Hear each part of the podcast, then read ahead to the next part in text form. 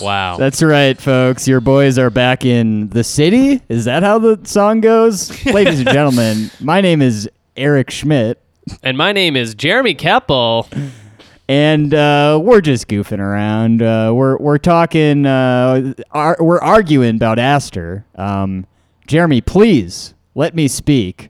Uh, we're we're talking Aster. This is uh, we're we're actually not discussing a an, an Ari Aster film for this one. We are discussing the uh, twenty thirteen remake of uh, Texas Chainsaw Massacre. What if it turned out, Jeremy, when I told you we were covering Texas Chainsaw, I meant the remake?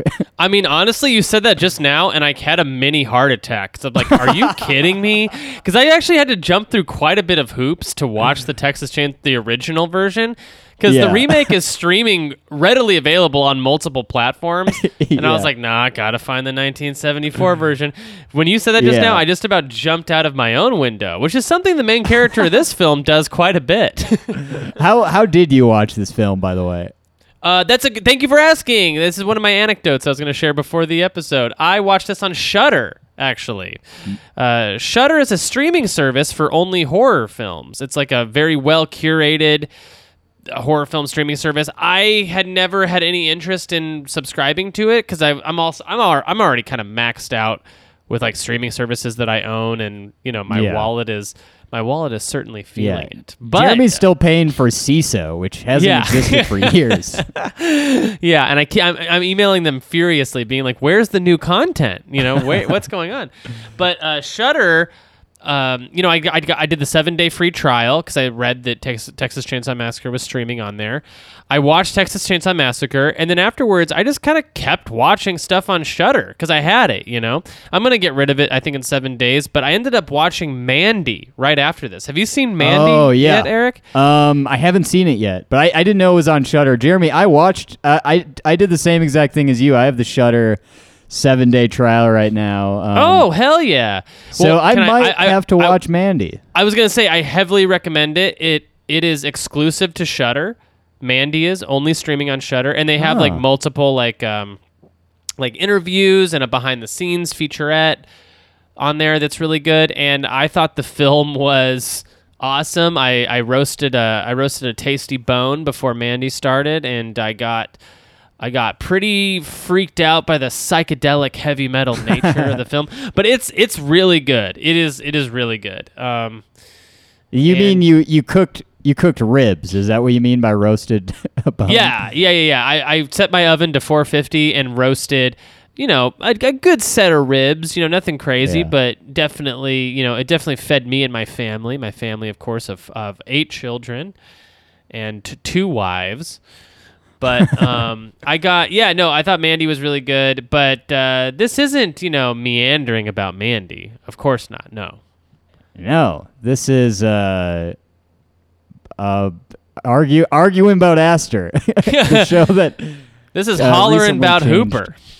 Hollering about Hooper. Um, you know that would be fun to change our name to that for an episode, but um, I don't want to do. I don't want to overdo nah. it. nah. Also, so the reason that we're if you haven't listened to our Midsommar episode, first uh, listen to that uh, if you if you've seen the film and you're interested in hearing it. Uh, But we talked about, specifically you, Jeremy, brought up the uh, parallels um, in uh, Midsommar c- compared to Texas Chainsaw, the nineteen seventy-four version. Right, um, and we should probably link that, and, and these aren't necessarily my ideas, although I'll get into later what... So I had that thought while watching Midsommar, but it was for a completely different scene that they actually don't mention in this article, which is where... I kind of, I think that's what I was referencing in the Midsommar episode, is that on birth, birth movies death dot com, there is a article titled, obviously Midsommar is a stealth Texas Chainsaw remake. And it is mm. it is basically a bunch of comparisons that Fangoria's editor-in-chief like pointed out about the two films. And that's sort of what I'm bringing up in, in the Midsommar episode. And uh, we'll link that article in the show notes. Because yes, it's, it's, it's, that. Yeah, it's it's a very good article, but they do not mention a a a big moment of both films that I thought that like made me think that they were they were similar. Uh, not so much as not so much a remake, but like but, I agree with you, Jeremy. I know what you're going to say, and uh, I mean, how could you not notice that both films have end credits?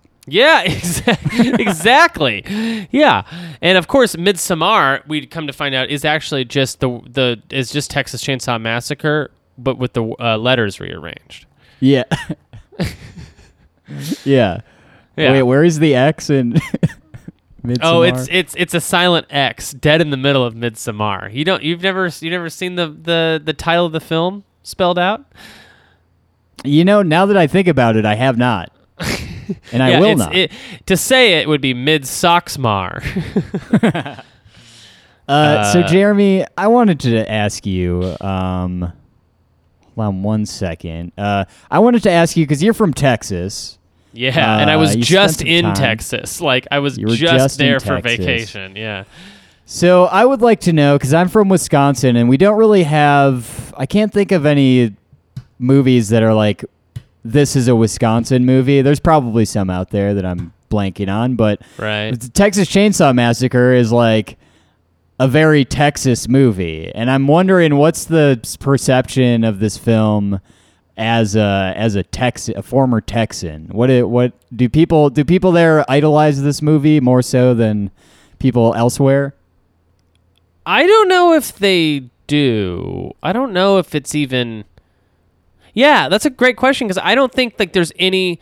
Okay, so to offset this question, I'll give you an anecdote about the movie Paris, Texas. Have you ever seen Paris, Texas? I have. I love that movie. Okay, so in Paris, Texas, in the actual city of Paris, Texas, they take a great amount of pride in the fact that Paris, Texas is a film that's sort of about their community. You know what I mean? Mm-hmm. Um, but the Texas Chainsaw Massacre, it's not like people like are have a super, have a, like a, an amount of pride that like, oh, there's a film out there called Texas Chainsaw Massacre, and it's like it's about our state, or like it is it takes place in Texas. They don't even have an ironic sort of attachment to it. I, not that I experienced growing up. It's not like they show the film once a year at the local, you know, fucking drive-in theater or anything like that. Right. Um, not that I know of, but I always thought. That might have been because the film is obviously trying to say something quite negative about Texas, um, in that it is like, I don't know, sort of a, I don't know, a, a horrific observation of what rural communities, especially those in like the Deep South and specifically in Texas, what they're capable of. I think... Also that it comes off of the heels of Ed Gein, which was like a very yes. real thing that did happen. So I don't know. And just on top of that, I don't I don't know how uh, Texas Chainsaw Massacre is a is a cult classic still, right? Like I don't think it, it was. It is, yeah. Yeah, um, it, yeah. It was not. Yeah, the budget was eighty to one hundred and forty, eighty thousand dollars to one hundred forty thousand.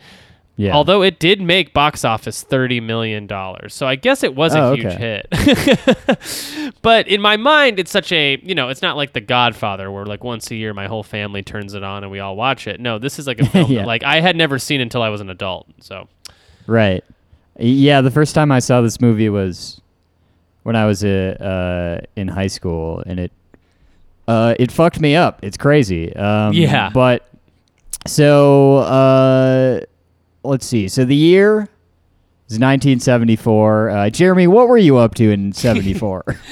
I was, you know, I was cruising the strip down in old sunny California in my uh, nineteen sixty-nine Chevy DeVille. Chevy uh, Prowler. My Prowler. And boy, you know... I look back at that time now with a lot of fondness, but also a lot of yeah. regret. You know, I should have invested early in things like Apple and Microsoft, but I didn't. You know, I was too stingy with my dollars, and let's just say most of it went up my nose. Um, because they were boogers that you were trying to suck back into your. Nostrils? Well, no, what happened was I had a big briefcase full of cash and it accidentally got shredded into one of those giant like industrial fans and the cash just flew straight at, and I actually breathed a lot of it in as cash dust, and they had to pump it. They had to pump it from my lungs really to get the cash out, because it's dirty money, you know. I mean, like, all cash is very dirty to touch, and um, makes you sick. So, yeah, isn't uh, there some like I, I remember hearing some like urban legend or something that the majority of twenty dollar bills that you'll encounter has some like trace amounts of cocaine on it. Oh, I'm sure. Um, I'm sure that's true. Yeah. Yeah. I mean, I got to say, uh, just in an effort to refute that, I've been snorting twenty dollar bills for, for years. And I, yeah, honestly, I feel, if anything, more sluggish. Yeah, for sure. Yeah. It's, it's talk about Munchausen. uh, we did, we just did an episode on Ari Aster's short film Munchausen, which you can hear in the bonus from this past Monday. five dollars, you get extra bonus episodes once a week. Uh, mm-hmm. It's worth it. So the cost of a dozen eggs, Jeremy, in seventy-four, because I know you were dying. You texted me this question last night. You were like, hey, how much was a dozen eggs in seventy-four? Well, right, because I bought eggs recently. It was five dollars for a carton, and I was furious. Yeah. So I had yeah. to know, you know. I mean, you could have waited until the morning. You didn't have to text me at two thirty and two thirty a m. But uh, it was forty-five cents to answer your wow. question. Uh, the cost of boneless hams was two twenty-nine per pound. Right. uh, Richard Nixon becomes the first uh, U S prez uh, forced to resign. Mm. Uh, the Miami Dolphins won Super Bowl eight. Uh, and the Vietnam War is still going strong, my man. Great. Hell yeah. yeah. I was hoping you'd say that. yeah. So some of the top films of seventy-four, we have uh, Little Nicky, uh, Munchausen, uh, The Witch. No, um, The Godfather Part Two, Chinatown, Blazing Saddles, Young Frankenstein, uh, oh, nice. The Man with the Golden Goon, and Earthquake. Um, hmm. So yeah, those are uh, some films from some, some good movies, some classics. Great. Uh, from that time, uh, a little bit of background about um, this movie we're talking about, which is uh, fucking the Texas Chainsaw Massacre. Is uh, it's a nineteen seventy-four American slasher film. Uh, follows a group of friends who fall victim to a family of cannibals while on their way to visit an old homestead. Uh, the film was marketed as being based on true events to attract a wider audience, right, and to act as subtle commentary on the era's political climate. Um, Which I'm sure is... pro. I mean, I'm sure we're protesting the Vietnam War at this point still, and probably still civil rights, right? I think so, yeah. It would have been a big thing. So if that's the case, then yeah, like a... a complete deconstruction of the South via the yes. horror film genre would have been. And I don't some, know yeah. enough about this to talk about it in depth, but I think there was like an oil crisis around this time too, where um, due to some something warfare related, I think, overseas, countries were like uh, threatening to boycott giving oil to the United States, and it was this whole thing. Um, yeah. Which is, I think, subtly referenced in the gas station scene when they're out of gas. But um, uh, Leatherface uh, and some of the minor story details were inspired by the crimes of uh, murderer Ed Gein. Mm-hmm. Uh, hometown hero for me, my man. Uh, Hell from yeah. Wisconsin. Uh, is you he know, from Ed, Wisconsin? He is, yeah. And his house is... Uh, you know, there was this girl that I liked in high school that was into, like, spooky shit. And uh, I remember we went uh, on a date to a to a haunted house. Mm-hmm. Uh, this was around Halloween time, and she was like trying to get me. She would go with her friends to like Ed Gein's old house. Basically, this is a Whoa. place that people would go to uh, in my high school and stuff. You would hear of like, oh, we went to like Ed Gein's house over the weekend, um, and apparently there's like. Uh, a neighbor there or something that like uh, gets really hostile with people uh, trying to explore Ed Gein's old property and stuff. But uh, she like made a suggestion uh, uh, on our on our uh, haunted house date that perhaps for us for a follow-up date we go to Ed Gein's old house. Oh yes. And uh, thank God that never happened, because I was like scared shitless about the idea of it at the time. Um, so I never um, actually went out yeah. there. I know a bunch of people that did in high school. Um, did I mean I'm sure it's just all cleaned out and gutted, right? There's like nothing probably in there.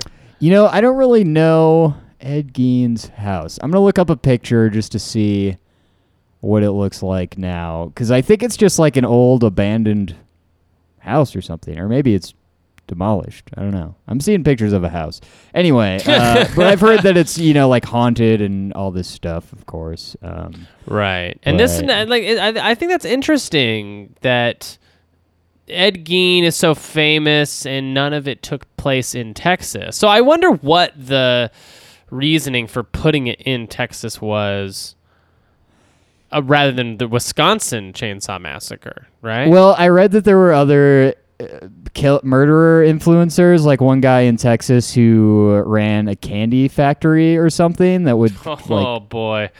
murder children. That um, sounds great. but but the Ed Gein thing, from my understanding, was like a really, really, um, I don't know, when was it? Like the, I, I don't even know what year what year he was like the fifties, caught. fifty-seven. The fifties. Like that, yeah. But it was like, it it started this kind of like uh, scare of the, you know, even in these like small rural towns, you don't, you never really know someone kind of a thing. Um, that was oh, apparently sure. just like very, it was kind of one of the first stories of its kind that just really, really scared the shit out of people. Um, and as far as, to me, the, there's a lot of interpretations you can make about Texas Chainsaw Massacre. Mm-hmm. Um, I like to think that, and we'll talk more about this, that it's, you know, about America and capitalism and, uh, you know, maybe to a lesser extent. Um, Tobe Hooper has said that it's about meat and, you know, meat consumption. Um, Which totally makes sense, because that's sort of yeah. the whole beginning of this film. And I, why did I even say beginning? It's it's throughout the film. It's the whole film. Yeah. And I feel like you can't you can't do a film with uh, about that without at least touching on, uh, whether you want to or not, capitalism and, and you know, what was right. going on. Yeah, good in point. America. And, and, you know, Texas is, a, to me, a very, like, America si- state. Right, like if you're gonna, if you're gonna, if you're gonna like have a film about America take place in one of the states, I could see why you would maybe pick Texas, I guess. Um, anyway, Jeremy, uh, give me one second here. Uh, I have to loosen up my nipple belt. Oh sure, yeah, yeah, right. Um, much like Ed Gein, I have a belt made of uh, made of nipples. nipples. Yeah, yeah so I'm, if- I'm on I'm on Ed Gein's Ed Gein's Wikipedia, and there's at one point they just there's just a list of all the stuff that they found while searching the house. And it is just like, it's so disgusting. It's crazy, but yeah. then at, at the further you go down, it just reads like a comedy, as if you're just making shit up. It's like Bernice Warden's heart in a plastic bag in front of Gein's pot-bellied stove. Nine vulvas in a shoebox. it's, like, it's just like randomly. Yeah. It's like, so, ugh, yeah. But, yeah. um... But he was a he was also he was a grave robber. He did murder two women, but he was like uh, a, a grave robber, uh, much like the characters in in Texas Chainsaw. And yeah, he would do stuff like make leggings out of actual human legs and wear them around the house and yeah. Stuff he that... in the beginning of the film Texas Chainsaw Massacre, there is a news report going on that is describing, if it's not the actual radio or televised news report reporting on Ed Gein himself, it probably is a close approximation to what that would have sounded like. It's just about right. like graves being opened and like the number of graves and like how they were placed and what was collected off yeah. of them. All very horny stuff. Yeah. Um, horny indeed. So uh, d- directed by Tobe Hooper, uh, the king of horn. Uh, uh, he also directed Poltergeist later on, yes, uh, which I would love to cover that at some point. Uh, written and co-produced by Ho- by uh, Hooper and Kim uh, Henkel, who Henkel's pretty much only worked on the Chainsaw Massacre stuff, so he's kind of like the David Kirshner of of that franchise in my right. opinion. Uh, David Kirshner, yeah, he's the yeah, he's the Kirshner. Produced the film. Uh, the film was produced, like you said, for less than one hundred forty K, with a cast of relatively unknown and unpaid actors, I might add. Uh, unpaid, and they worked in like just horrible conditions. Uh, limited budget forced Hooper to film for long hours, seven days a week, so he could reduce equipment rental costs.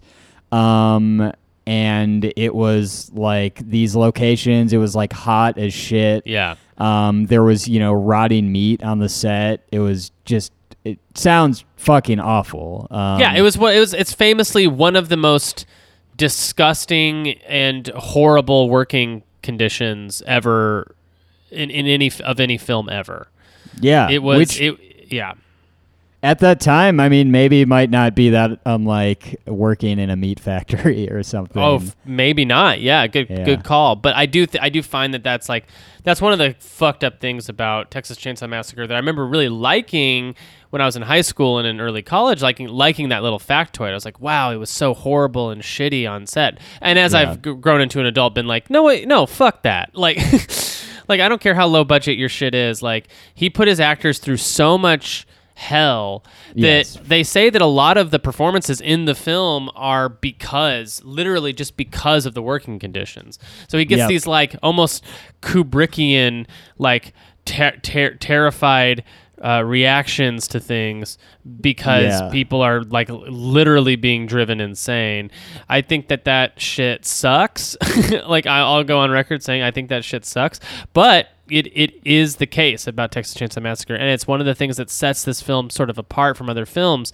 And we'll get into, I guess, maybe the performances later, but like the performance of, I'm guessing it's Marilyn Burns, right? She is the yeah. main character. Uh-huh. It is it is otherworldly. Like it's it is really a performance good. That I have never seen before or since in a film. Like the way that she is just fucking losing it the entire film. Yeah, there's a part she went through hell specifically during the production. She like there there's a part where she's being chased by Leatherface through like a bunch of branches and she cuts mm-hmm. herself really bad Ugh, yeah. in real life. And a bunch of the blood that you see on her clothes is like her real bu- blood. Um yeah. which is very disturbing. Um that fucking sucks. So Hooper struggled to define to distrib- to defi- to find a distributor due to violent nature. Uh, he limited the amount of gore in hopes of oh, getting I love a P G this. rating. Yeah, he but, wanted to get a P G rating on this yeah. bad boy. That is so funny. I mean, you don't see a lot of actual gore. You see a lot of gross, like dismembered body parts and things like that. But it it is you do it, it does a really good job, this movie, of like leaving the actual gore part kind of up to your imagination. Like yeah. it, it it gives you enough context where you can just fully picture what's actually, you know, happening, and it's yeah. um, almost more terrifying in, in that way rather than just showing you outright um, all of the the g- gory details. But upon its release, it was banned in several countries, and various theaters stopped showing the film in response to complaints of violence. Uh, it's credited as originating several elements common to slasher films, including the use of power tools as weapons, characterization of the killer a- a- as a large faceless figure, and killing of victims. Um, film stars Marilyn Burns, Paul A. Partain, Edwin Neal, Jim Siedow, Gunnar Hansen. Uh, No musical instruments in the soundtrack, which is interesting. Instead, it's sounds from inside a slaughterhouse. Um, what? And, yeah. Yep. Except for some of the yeah some of the copyrighted music. It's and when you listen to like when when the teenagers are screaming and stuff, yeah. they also blend in sounds of like pigs oinking and like cattle and and yeah. yeah. Well, Leatherface's his like. I wouldn't call it musical, but his like he has like a sound cue whenever he's around. But that's just a pig squealing. Yes. Yep. Like he, mm-hmm. he his his sound is that of a pig's, and I think that like this film, I don't know if we're gonna get to it in any of the production notes here, but it's heavily A D R'd, correct? Like it. Ha- I mean, I mean, I don't know why I'm, I'm asking. Sure, yeah. I know it is because it's like. No, I, most of the time, people's voices do not match their lips. It is the it is most of it, I think, is is A D R'd. Um, except maybe it's towards the end. That all seems like the things the performers are saying, but especially the beginning, like in the car with all those teens, it was like it was like yeah, I think I think most of those conversations and stuff were like recorded later, or like responses were recorded later yes. and such. And for those who are not, uh, you know, it, don't know that much about, about film and the terminology, A D R means uh, um, actual diarrhea replacement. Right. Yeah. Yeah. Which means that the, the, all the diarrhea we see on screen is not their real diarrhea. Yeah. Yeah. The actors yeah. had to come in and, and uh, we can move on. Uh, Jeremy, why don't you take us through the uh, the plot of the film? Yeah. Uh, yeah, you got yeah. it. And I was gonna, I was gonna mention too that while we are, um, while we are going through the plot of this, the whole purpose of bringing up Texas Chainsaw Massacre, the kind of that we mentioned in the beginning, is that is how it relates to Midsommar, and how Midsommar kind mm-hmm. of acts as like a thematic remake of Texas Chainsaw Massacre. So I feel like Eric, uh, as we go through the plot, if we come across a part that also reminded us of Midsommar or something that happened in Midsommar, just shout it out. We'll just like kind of go through it as we go. Um, and I uh, will try to o- bring up some of the more obvious ones too. Jeremy, I read you loud and clear. Hell yeah. Okay, so the film opens with a uh, with a long, uh, what would you call it, disclaimer uh, that's actually that actually has some V O with it. So it's not just yeah. like it's not just like in Fargo how they open with a disclaimer that's like, these are true events. Um, the names ha- of the victims have been changed for their own protection. Blah blah blah. Mm. This is like this is like an actual guy is reading. yeah, and he, he was paid. Man. This, whoever did this, I read, was paid with one single joint to do this. Oh, great, great. Yeah, and he has a good voice too. The guy who's reading it, it's very iconic. Mm-hmm. Um, and the use of the word macabre is also very famous. I feel like in that little. A piece of uh, copy. Um, it's. I, I think it's the first time I've ever seen the the the phrase, the word macabre. The first time I ever heard that phrase when I uh, when someone was trying to steal one of my corn cobs, and I said, "Hey, get away from macabre." Yeah, get away from macabre. Yeah, I liked it. That was good. I liked it. Um. So uh, immediately after the disclaimer, we get a shot of a dead corpse mm-hmm. that is placed, mm-hmm. I would say confusingly, on top of a headstone. It is like yeah. a scarecrow where there is another head coming out of its chest, and the legs are placed in a way that makes it look like it is, I don't know, sort of dancing on top uh-huh. of this he- headstone. And as we're seeing the slow, I guess, um, pull out shot of this of this disgusting wet looking corpse skeleton thing, we are hearing the radio broadcast of a uh, local murder in which several or a local um, grave robbery where s- uh, several corpses were removed from their graves, ransacked, and placed uh, up around the cemetery. I think the radio broadcast is speaking specifically about the thing we're seeing. Right? Mm-hmm. Would you say that's true? I, I but I couldn't yeah, get like yes. a, I think so. I, that's never yeah. confirmed. And like a lot of things in this film, which I like, and I think this is like maybe my first comparison to Midsommar, th- not everything is explained to you. Like even even after the film is over, you you don't necessarily get everything you want explained to you. I think that it leaves a lot up to the imagination and a lot up to your interpretation. Yes. So, uh, like, yeah. like, like, for example, we don't know if that those wet corpses that are set up on the gravestone are connected to anything we're about to see later. We we just don't know. Like, they, they don't tell you explicitly. So, right. um, so Sally uh, Hardesty, Hardesty, Hardesty. Sure. She's played by Marilyn Burns. She is our protagonist. We do not necessarily know that right now, but she will become our protagonist. Her and her paraplegic brother, Franklin, are traveling with their three friends, Jerry, Kirk, and Pam, to visit the grave of the Hardesty's grandfather to investigate reports of suspected vandalism and grave robbing. I did not necessarily get this. Me neither. From, I was trying the, to figure uh, out like why, because well, it. I mean, is the grave at his house? Is that where it, it's supposed to be? Because they're they're going to his house, right? His old. Uh, yes, there is something business. about there is something about one of the characters. Uh, I guess it's Sally and Franklin. They seem to know the most about the area that they are going to. So okay. They are from there originally, I think. And, but that's about all that I know is that Franklin like seems to know a lot about the, you know, the slaughterhouses there, and their, their destination is definitely that grandfather's house that they end up going to. Mm-hmm. Um, not the house of Leatherface, but a house kind of in the same community. Right. And yeah, again, this is sort of confusing. We're I don't know if it's explicitly ever said that they are going to investigate the ro- like the, the grave that was robbed, but yeah. Either way, um, that that makes sense. Um, so yeah, they uh, along the way they pick up a hitchhiker. This is sort of after they go into that like weird convenience store, right? And they see like they like, kind of get to know a little bit of the locals. The locals kind of mention like, "Hey, people don't like it when you go into their their house."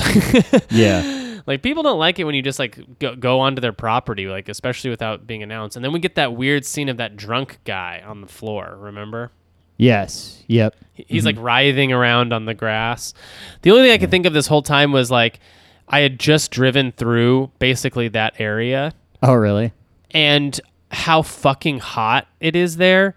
And yeah. just like the idea of laying on the grass. Like there's little things that like if you're not from Texas, you may not even know. Like there's fucking fire ants everywhere. like Gross. Like laying on the grass is like the worst thing you could possibly. There's also stickers and burrs everywhere. Like I took my dog with me to Texas and she just every time she'd go outside, she'd come back in just covered in burrs. So, yeah. like, I'm thinking about, like, some of the performances from that regard, and I'm like, oh, God. Like, this poor old drunk guy just has to, like, roll around and basically, like, getting bit, getting, like, fucking stickers and shit in him. But mm. uh, it gives you this, like, kind of clear picture of, like, oh, these, like, yokels, these southern these southern bastards are, uh, you know, they're hardened. They're, they're blue collar, if you can even call it blue collar at that point. I don't even know what you call it. Farmers, basically. And um, and yeah, but that would be nothing compared to the hitchhiker they pick up kind of uh, uh, along along the road by the old slaughterhouse. Mm-hmm. Uh, this hitchhiker is immediately disgusting. He's very weird. He's got... Uh, He's got blood s- smeared or a rash or something smeared across his face. He's got little cuts, little bruises on him. Uh, Franklin is asking him questions like again and again about his about his involvement with the slaughterhouse. And yeah. the hitchhiker is just holding pictures. He's just carrying pictures of like dead animals. Like, yeah. like Polaroids. Yeah. I like. It's interesting to me the part where Franklin asks him about the... the how they how they now kill cattle with the right. like air gun or whatever to the head. Yes. Um, and the hitchhiker is like very looks back fondly on the days when they would just kill him with sledgehammers. Uh, and he says that they still do. He makes allu- allusions oh, okay. to that they still do. It's it's kind of an effective way he says to do it. And he also says the other thing was taking away their jobs. Yeah. Yes. Yeah. So again, we got a little capitalism, a little political commentary there. Um But then the hitchhiker starts to get really weird. He starts to, like, even weirder than he presented himself before. He ch- he shows a pocket knife to um, other, you know, people. He cuts himself with Franklin's pocket knife. Mm-hmm. He, like, he uh, b- demands for money. And then they refuse to pay him, and then he just lights all of the photos on fire. And then he yeah. slashes Franklin's arm with his razor, which all I'm thinking is tetanus. My God, the tetanus. Yeah. And uh, they they just pull over the van, kick him out, and then he is ru- while running alongside the van is smearing his own bloody hand on it, almost yes. like you might assume to mark uh, the van. For, for later. Oh, uh, yeah, that's a good point. Yeah. So, uh, there are Midsommar parallels, kind of starting sure. with this scene, right? Like we have the group of teens uh, road tripping into an unfamiliar region, and that's, mm-hmm. you know, in, in both Midsommar and Texas Chainsaw Massacre. We also have um, a, a peculiar foreign uh, meeting with with a local who does, in fact, slice his own palm, um, which is uh, both Texas Chainsaw Massacre and in Midsommar. There is definitely mm-hmm. palm cutting. Uh And then uh, the bl- uh, the symbolic bloody smearing of the hand onto the van is the same as the bloody smearing onto that rock with the rune in Midsommar. Right. So we eventually get to the homestead where uh, everyone kind of goes out and does typical seventies teen stuff. Yeah. Like they're all like um, running around the house. Like yeah. they're trying Before to find that, a good quiet so, place to fuck. So after the after the they ditch the hitchhiker is when they go to the gas station, I believe. Oh, and, okay. So then maybe um, I got I got those uh, mixed up then. Yeah, but the only reason I wanted to circle back to that is they were offered uh, and and take up the offer to to eat some barbecue, which we later find out is uh humans. Oh, human great meat. Yeah, um, human yeah. meat. Yeah, I guess. So, I mean, to to argue the logic here would be very fruitless, but I think it is funny that in a in a community that's just full of cows already, like more cows than they know what to do with, they are cooking human. Like, why? Why? Yeah. Like, yeah, I don't know. You already have the beef. Just make the beef, you weirdo. um, I would, and that's of course me just assuming that you only cook human when you're out of beef. I mean, that's the only time I do it personally, sure. but so they're run. They're, but yeah, you're a freak, and you're letting that flag fly. They uh, they run around this this like homestead. I think it's like the.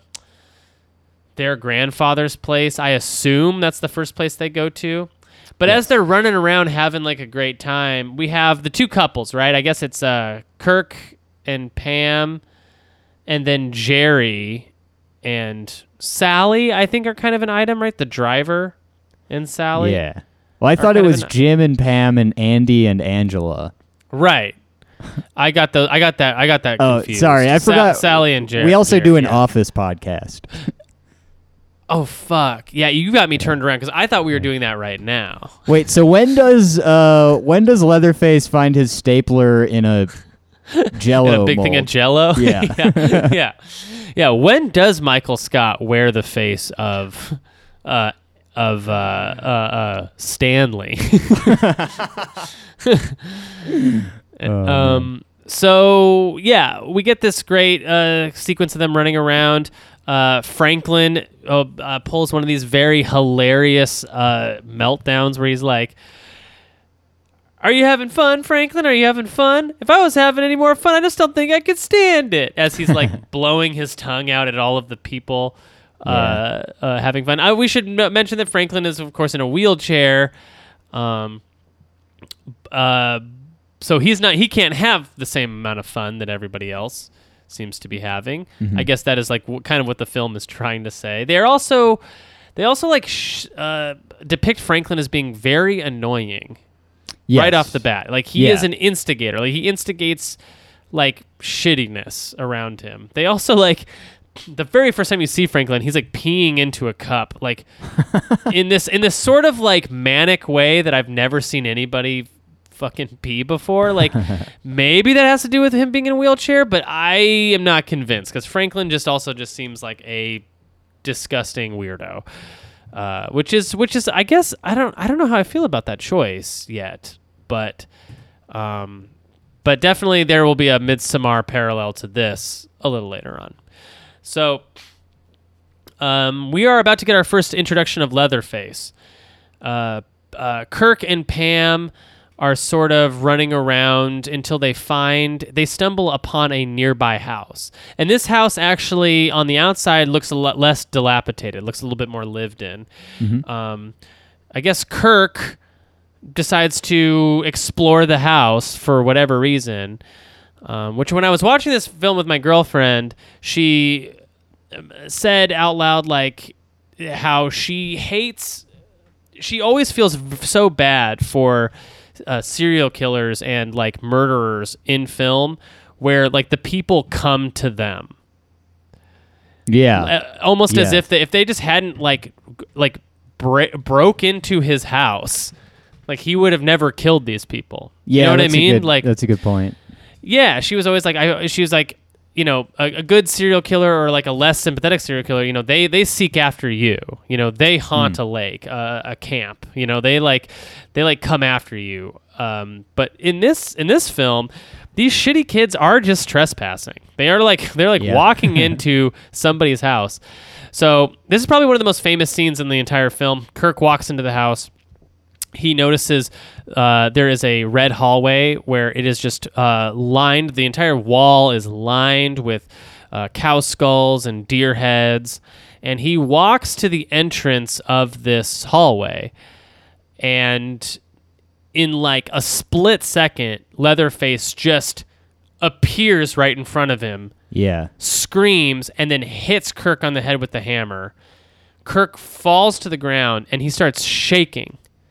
And I, I think this is, all of this sequence is a, oh, what would you call it? An allusion or uh, to killing uh, a cow, like yes. how you would kill yeah. a cow. So like with the hammer do, and stuff w- too. You do like it with a hammer, and I imagine so. there is a, a a good amount of frothing and shaking if you do not yep. kill him instantly. So that's what happens mm-hmm. to Kirk. Uh, Leatherface has to smash him in the head a couple more times before picking him up, dragging him away, and then, like with all of his force, slamming that sliding door shut. And yes. as soon as he slams it shut, we get that like boom, uh, mm-hmm. that like that like that like dark tone. Uh, I guess the which I guess is not made with an instrument. Um, I don't know. I don't know how they got that tone, but it's it's so sinister. And I don't know, Eric, what did you think about this scene? Yeah, I forgot. I, I it's been long enough since I've seen this where I was kind of watching it again for the first time almost, and I forgot like how we just kind of like like in a in a Friday the thirteenth movie, we're gonna, you know, in the first act we're gonna like meet these uh, teenagers and we're gonna follow them on this trip to uh, Camp Crystal Lake, and then uh, we're gonna like. Maybe see a couple like creepy shots of like Jason watching them from the woods or something. And we kind of right, like right. ease into the horror. Whereas with this, I mean, you just see Leatherface right away in, in broad daylight, kill someone. And it yes. just, it's really jar- jarring. And it's, uh, it just gets right into it. And I, I really, I, I like that about this movie is it kind of like, there's not even really that much. I mean, from the get go, it's already like creepy, Um, just from the imagery and uh, with the hitchhiker and stuff. Right. But there's not really like that kind of transition into the finally seeing the serial c- killer so close. Um, but I really liked it. Yeah, there's no lead up to it. It's just, it just happens. And there's yep. no like musical lead up to it. So, you know, I think that it was, I mean, it's effective today. I bet it was incredibly effective at the time. Oh, too. yeah.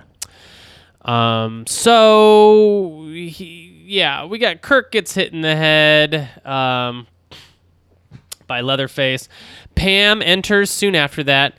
She, uh, this is where we kind of get a little bit of the layout of the house just via her tripping around it. Like she just uh-huh, yeah. trips into a room filled with furniture made of human bones. She tries to flee, but Leatherface, oh, this is one, this is another very famous scene where Leatherface, like, catches her just outside the door. Like Pam is almost to freedom and Leatherface just grabs her like right before she can fully leave the house. Like the the, yeah. the screen door has swung open. She's on the porch, but he grabs her from behind and he carries her all the way down to his little workshop area, his basement workshop, and impales her on a meat hook. Yeah. Like a pig. Yep. And gosh darn it, I feel I like every bit of that backstab. I'm just like, I feel that like it it looks like it hurts so fucking bad. And yeah. uh and we get Leatherface, who's still sort of, you know, uh, rolling around, doing his thing. He he he uh, he turns on his chainsaw. I think this is the first time we get the actual chainsaw. He starts kind of going to town on uh, what's his name, Kirk. Right. So, um,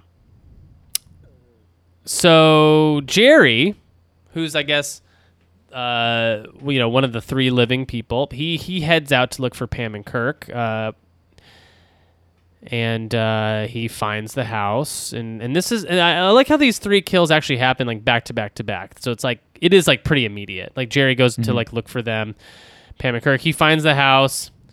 He goes into the kitchen for whatever reason. He sees like a, a meat freezer, and he opens it, and Pam jumps out of the meat freezer, clearly like already dead, but like still like it's like her body is still convulsing. You know. Yeah. From like, and it's uh, well, this this is one of the scenes that, I mean, kind of scarred me when I was a kid watching it. Like, that was uh, it was very scarring to see like an animated body still still like alive, but also dead. Yeah. And uh, then Leatherface just comes out from behind Jerry, knocks him in the head a couple of times. Um, And yeah, I was shoves. so blown away also by like how quickly everyone just like gets killed. and and like how quickly, yeah, Leatherface doesn't like take his time. It's like he's killing yeah. them. And this is the first time that I remember th- feeling bad for Leatherface, because he like he kills Jerry, he pushes Pam back in the meat freezer, closes it, and then you see him just like in a full on panic, like yeah, yeah. like he he's just like upset. Like this really yeah. ruined his day, and he's sort of wondering, I'm sure, like, are more fucking people going to keep coming into my yeah. house? What the hell is yeah, going on? Yeah, he like on? scurries over to the window and stuff.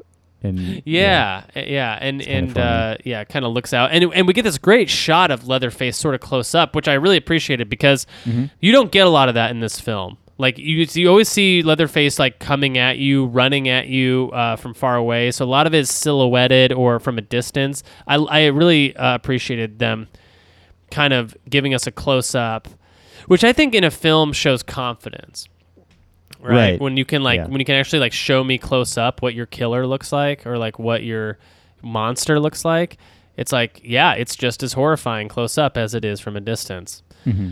So Sally and Franklin set out to find their friends. Um, as they near a neighboring house and call out, Leatherface lunges from the darkness and kills Franklin with a chainsaw. Yep. Uh, this is a another another Midsommar connection, where uh, we get a person in a wheelchair who, you know, uh, is murdered. yeah. And the experience feels slightly cathartic, um, in that we perhaps were just kind of waiting for that last holdout. Uh, right. Uh, in Midsommar, Christian is uh, wheeled around in a wheelchair before he's set on fire, and in this film, it's Leatherface carves through uh Franklin, and yes. and I mean, you're right, it isn't as gory as it could be, but it is horrific. Yeah, it's like, definitely not P G. No, no, not at all. um so then we get a a Sally uh Leatherface chase, where Leatherface yep. is just chasing Sally. This is what you're referring to, through the woods in the middle yep. of the night. Um just uh she's all getting cut up by branches. She somehow, I think, just does a full circle and ends up running back into the same house. yeah, yeah. She she runs all the way upstairs to get help, and that's when she runs into the room where it's it's a it's it's presumably three corpses, right? Um, yes. An older male corpse, an older female corpse, and a the corpse of a dog. mm-hmm. She then runs back out. Leatherface cuts through the door to get back in his own house. Um, and, uh, Sally jumps out of the window, uh, which looks fucking gnarly. Yeah. And, uh, Leatherface just sort of, I guess he loses the chase. He doesn't, he doesn't catch her. So, um, yeah, she, guy's got to lay off the meat, if you know what I mean. Yeah. If he wants to catch her, he's got to lay off the meat. Uh, so she flees to the same gas station, I think, where they got barbecue earlier in the day. Mm-hmm. Um, The proprietor calms her, which I think is like such a fucked up scene of like watching him try to calm her down. Like he holds yeah. her in such a weird way and is like touching her face and hair. And like I should mention, so the first half of this film is like a slasher flick, I think. Yeah, yeah. The second half of this film is like a hostile uh, torture porn type type yeah. thing. Yeah. Yes. And uh, several times in this film, I attribute this to just really weird blocking and bad acting. I will be screaming at my T V, "Stop touching her hair!" Because it just looks like like the most annoying, gross thing ever, just to have somebody constantly touching your face and touching your hair and poking at you with a stick and stuff. Like, I think that's where a lot of the horrific elements of this, the second half of this film uh, yeah. come. But uh, Eric, what are you thinking about Texas Chainsaw Massacre up till this point? You know, this is kind of, to tie it into Midsommar, um, sort of like when uh, when Christian is finally, like Christian and uh, Danny, right? That's her name, mm-hmm. Danny. Yeah. Um, they both reach a point towards the end where they're kind of just like stuck in this one situation and they have yes. to just bear witness to the chaos that's happening around them, especially with Christian. I was getting like a very similar vibe with him and, and this, this main character who is um, now has to like um, exist around this family, and she's, there's like no escape, and she just has to like take what's, what's, what's happening. Um, yeah. Yeah. And there's a, there's a lot of like reaching out for help with people you think are going to help you, and it turns out they're part of it too. Exactly. Yep. Yeah. Um, so the proprietor, we'll call him, uh, just fucking throws Sally into his truck after, uh, after, uh, like whacking her over and over with a, with a broom. Gentlemen, which, this is no way to treat a lady. Yeah, no way to treat a lady indeed. Um, they, he brings her right back to the house, and this is where it's revealed that not only the proprietor, but the hitchhiker and Leatherface all seem to be like brothers to the same family. Mm-hmm. Um, they bring down from upstairs Grandpa, who was presumably a corpse. We find out is just alive, sitting in that room. Yeah. Um, and then they all sit at a table together. And that, that's where we get this amazing shot that is Grandfather at the head of the table, a long table leading down to the hitchhiker, Leatherface, and the proprietor. Uh-huh. And uh, it is an exact one-to-one mirror shot of the uh, the dinner table of Midsommar. Like, it is that oh, same right. exact framing. Yes. Yeah. Yes, yes, yes. And uh, I would say both dinners, pretty fucked up. Yeah, I would. Uh, I guess I'd agree with that. I yeah. wouldn't want to be at either of these. Um, yeah. You know? So Sally is chained to the uh, the other, like the foot of the table, I guess you'd call it, the other end of the table, and she's just having to watch them all kind of figure it out. Like, I think at first they just want to like hang out and have dinner together, but Sally ends up, they kind of come to the conclusion that they need to kill Sally. Like, yeah. like, yeah, I mean, it might as well happen. Um, the proprietor, we see that the, each character has like their own kind of weird, fucked up, different way of being in the South, you know, like their own fucked up like Southern personality. Like the hitchhiker is way more of like a manic sort of excitable weirdo. Leatherface seems to be more of like this little kid, this stunted weird adult child, always hiding behind a uh, like a skin mask, a, a mask made of someone else's skin. Um, and then the proprietor is, is almost like a Uh, a much more like effeminate sort of like, um, he's like the cook. They keep making fun of him because he just likes to cook. He doesn't like to kill anyone himself. And, uh, but all of them stunted, all of them, um, all of them sort of at the behest of their own like weird fucked up upbringing.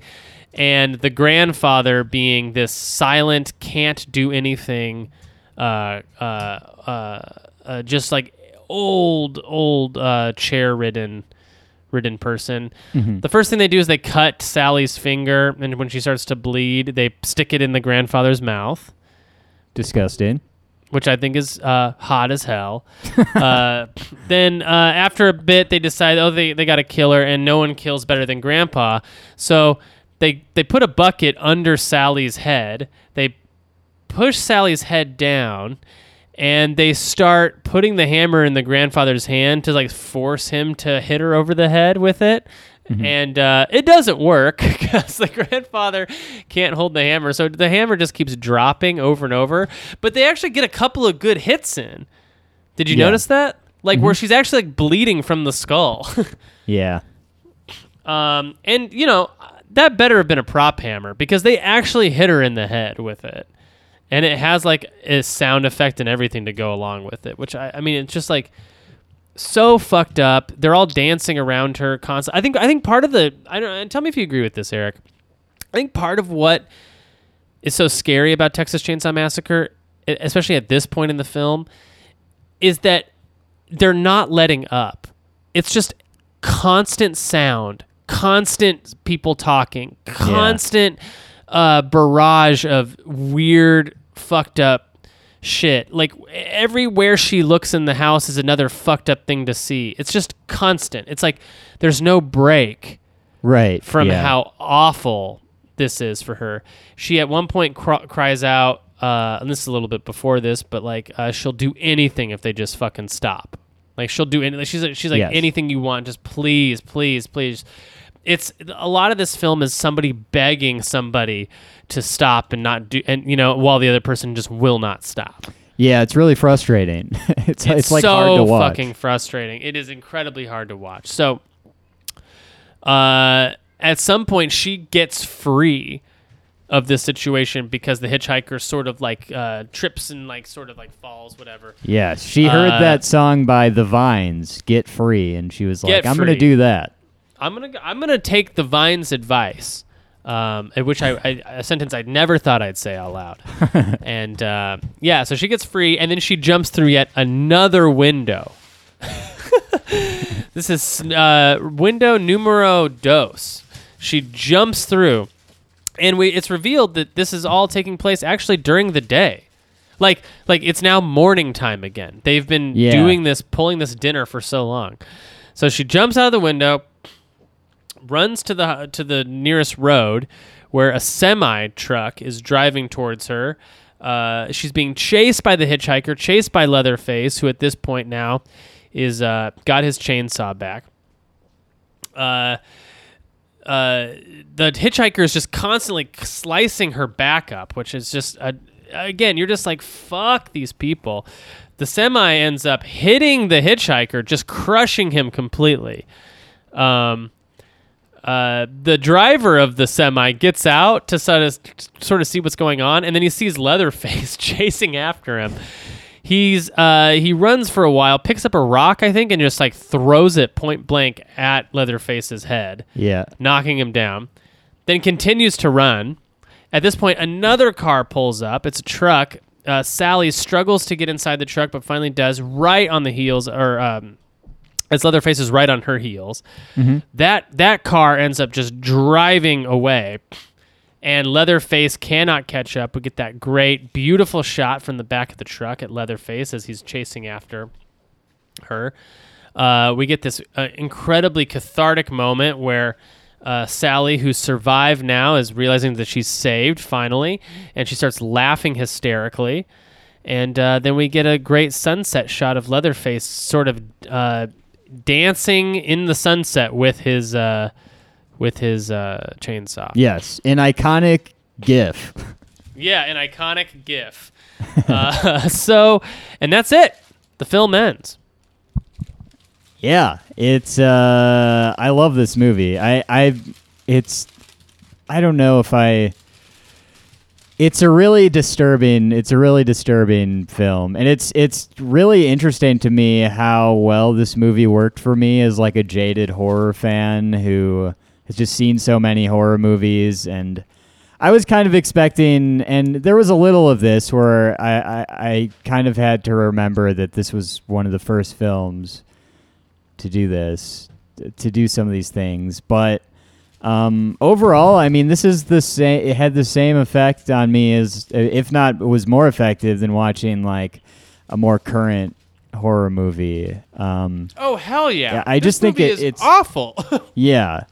There's a simplicity to it that I really like. Um, Yeah, and I don't know. This is another movie that I talk about this all the time. Like, I love movies that make me think about, like, think about stuff. And I mean, this is more than just a horror movie. It's, you know, uh, Hooper set out to make this film that was a commentary on meat and, you know, whatever else he had in mind. But just due to, like, the time uh, that this was, and the things, the current events of the time and stuff like that. Um. I mean, it's it's a really powerful piece of cinematic history and, like, American history, because the messaging about capitalism and just the idea that the consumers, right, these teenagers eventually become what's being consumed. You know what I mean? Like, they eventually right, right, become yeah. the meat for the, the barbecue that they're eating in the beginning, that they were offered by the creepy gas station worker. Um, right, yeah. And there's a whole nother element to it, too, where you almost... Can you can you fully blame the... Like, is the conscience of the this family fully to blame for their situation that led them to killing teenagers and eating them? Like, their entire life and welfare...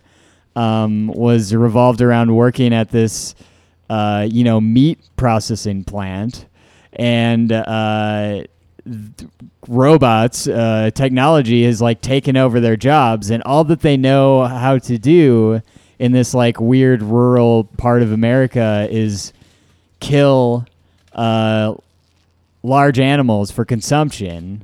Um, and that one thing is taken away from them. And then here are these, you know, like, dumb, you know, like, human, human beings that show up. Uh, I don't know. It's kind of like you, you almost feels, at least I almost feel, like, sympathetic to them in a way of, like, they're kind of like victims of, like, a system that, um, has, like, a lot of flaws in it and stuff. So I kind of thought it was interesting too, in a fact where, like, I, I never, there's never a point in a Nightmare on Elm Street movie where I sympathize with Freddy Krueger. You know what I mean? Yeah. Uh, especially on that deep of a level. So I, I love this movie so much. I really like it. Uh, Jeremy, what are your thoughts on Texas Chainsaw? Yeah. I mean, I agree, man. I love it. It's, it's, it's really good, and it still holds up incredibly well. I think even the fact that it was shot and made in the seventies makes it look creepier to me. Yes. Like, like again, everyone in the seventies looks super sweaty. No one's wearing makeup. It looks like it's, you know, it's, it's super gross. I, you know, a lot of the messaging in the film, I think is actually, it's, it's weird because we have a simple story, mm-hmm. but I think the, the, the metaphors and allegory inside the film is actually quite complex, because it's like, who's right, you know, in this situation? Like, you can't really blame the teenagers. They're just kids, right? You can't really blame the fucking weird cannibals, because you're right, they're a product of their own society or whatever. Um, it's it, it, it reminds me a lot of, like, when soldiers come back from war and they're expected to just, like, live out, like, n- now normal life where you're not thinking about death constantly, even though you just murdered, like, a ton of people overseas. That's sort of like, you know, the having a job where you kill cows or pigs over and over. It's like, how do you not expect these people to be affected by a job like that, right? Right. I mean, I think it's unfortunate that the invention of machines took away jobs from people, but also I'm kind of glad it did. So, like, the responsibility of murdering animals is less now on the on the actual human being. Um, sure, yeah. Uh, and, and if that even makes sense, or if that's not just not like, you know, another fucked up aspect of it. But I think it. I think there is, like, a lot going on here. Obviously, you know, even if you even if you grow, grew up grow up in the rural South, you're not a, necessarily a cannibal or a or a right. murderer or anything like this. Um, this is this is this family seems to have a little bit more going on. Um, than maybe some of the other folks who live down there, but it's still like it's still a very interesting, I think, portrayal of, you know, what happens when, you know, an unstoppable force meets a immovable object or whatever. What happens when these teens meet up with these backwoods cannibal clown clown family? Right. Um, this insane clown posse. Exactly. So many films have been inspired by Texas Chainsaw Massacre two.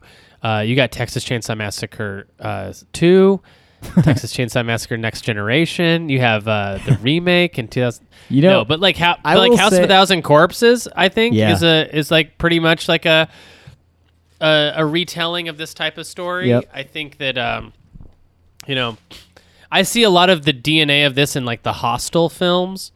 Yep. Um. I, and of course, you know, Midsommar, I think, took a lot of great stuff from this. It put it in a completely different setting and scenario, but it's a similar thing of like, you know, you going into someone else's territory, you going into someone else's region, and they have their own like fucked up way of doing stuff. It may not agree with you, but that is what, that is sort of what happens, you know, when you... are, I guess in Midsommar, Midsommar it's more like a, when, when we try to like colonize or westernize, you know, it's more of a reaction to that as opposed to this, which is like, mm. you know, also just how divided our country is at that time and still today. Right. Like, don't you, th- don't you think that like there's something about that aspect oh, yeah, of it too, where it's sure. like, where it's like how divided we are. Like, look, it's almost like two different planets, two different creatures from two different planets meeting each other. Yeah. Yeah, totally. I totally uh, agree with that. Um, have you seen any of the other uh, Texas Chainsaw movies? No, but I hear two is amazing. It's got Dennis Hopper right. in it, and I hear it's like a to- tonally just a way different. Yeah, it's supposed to be a comedy film. Almost. Yeah. Mm-hmm. Um, yeah, I, I wouldn't mind watching two. I will say for the other ones, uh, I I kind of like. I don't think I feel like I don't need to see them. You know what I mean? Uh, like this is a film franchise where I really like the original first one, and uh, I don't know if I necessarily need to see the other ones. If there are, if anyone listening thinks one of the sequels is really good and we should check it out, uh, tweet at us um, at Chucky Rules four twenty, um, mm-hmm. and uh, so we will be. Covering uh, the Final Destination films starting next week, uh, which I'm oh, very yeah. excited about, uh, and we have some uh, some guests coming up, which should be exciting. Uh, very good guests that are funny and good. And uh, get ready, get ready for those films. Uh, we do have the Patreon going on, uh, patreon dot com slash Eric and Jeremy. You can also find it on our Twitter account. Um, for one dollar a month, you can get a shout out on the show and uh, just support us with the many costs. Your love and kindness. Yeah. Your love and kindness. Yes. And uh, there's a five dollar tier where you get a, an extra episode every week, um, where we cover different things related to whatever topic we're doing at the time. Or sometimes we just do episodes. Like one of my favorite bonus episodes we did was our top five uh, favorite horror films. We went down right. and yeah, did a countdown. Awesome. I like the um, episode where we just talked about our old theater memories. Yes, that was a good one too. Um, and yeah, when you sign up, you get access to like the backlog. And then there's higher tiers where you get to do a bunch of crazy shit too, like come on the show and, and tell us what to do an episode about. Um, so yeah, and uh, if there's anything else Ari Aster related that you think we should cover, um, we're certainly open to ideas. Shoot us a tweet. And Jeremy... do you have any any final thoughts uh, before I uh, kill you with this chainsaw? Oh, um, no. Just it, uh, you can kill me with that chainsaw. Just please don't hurt my cob. Okay.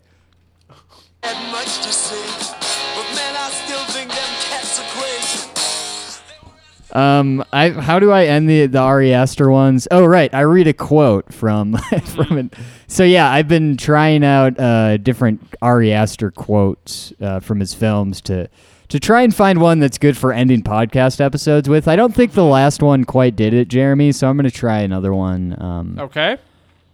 So here we go. Um, I don't know why you invited us. All right, everyone. See you later.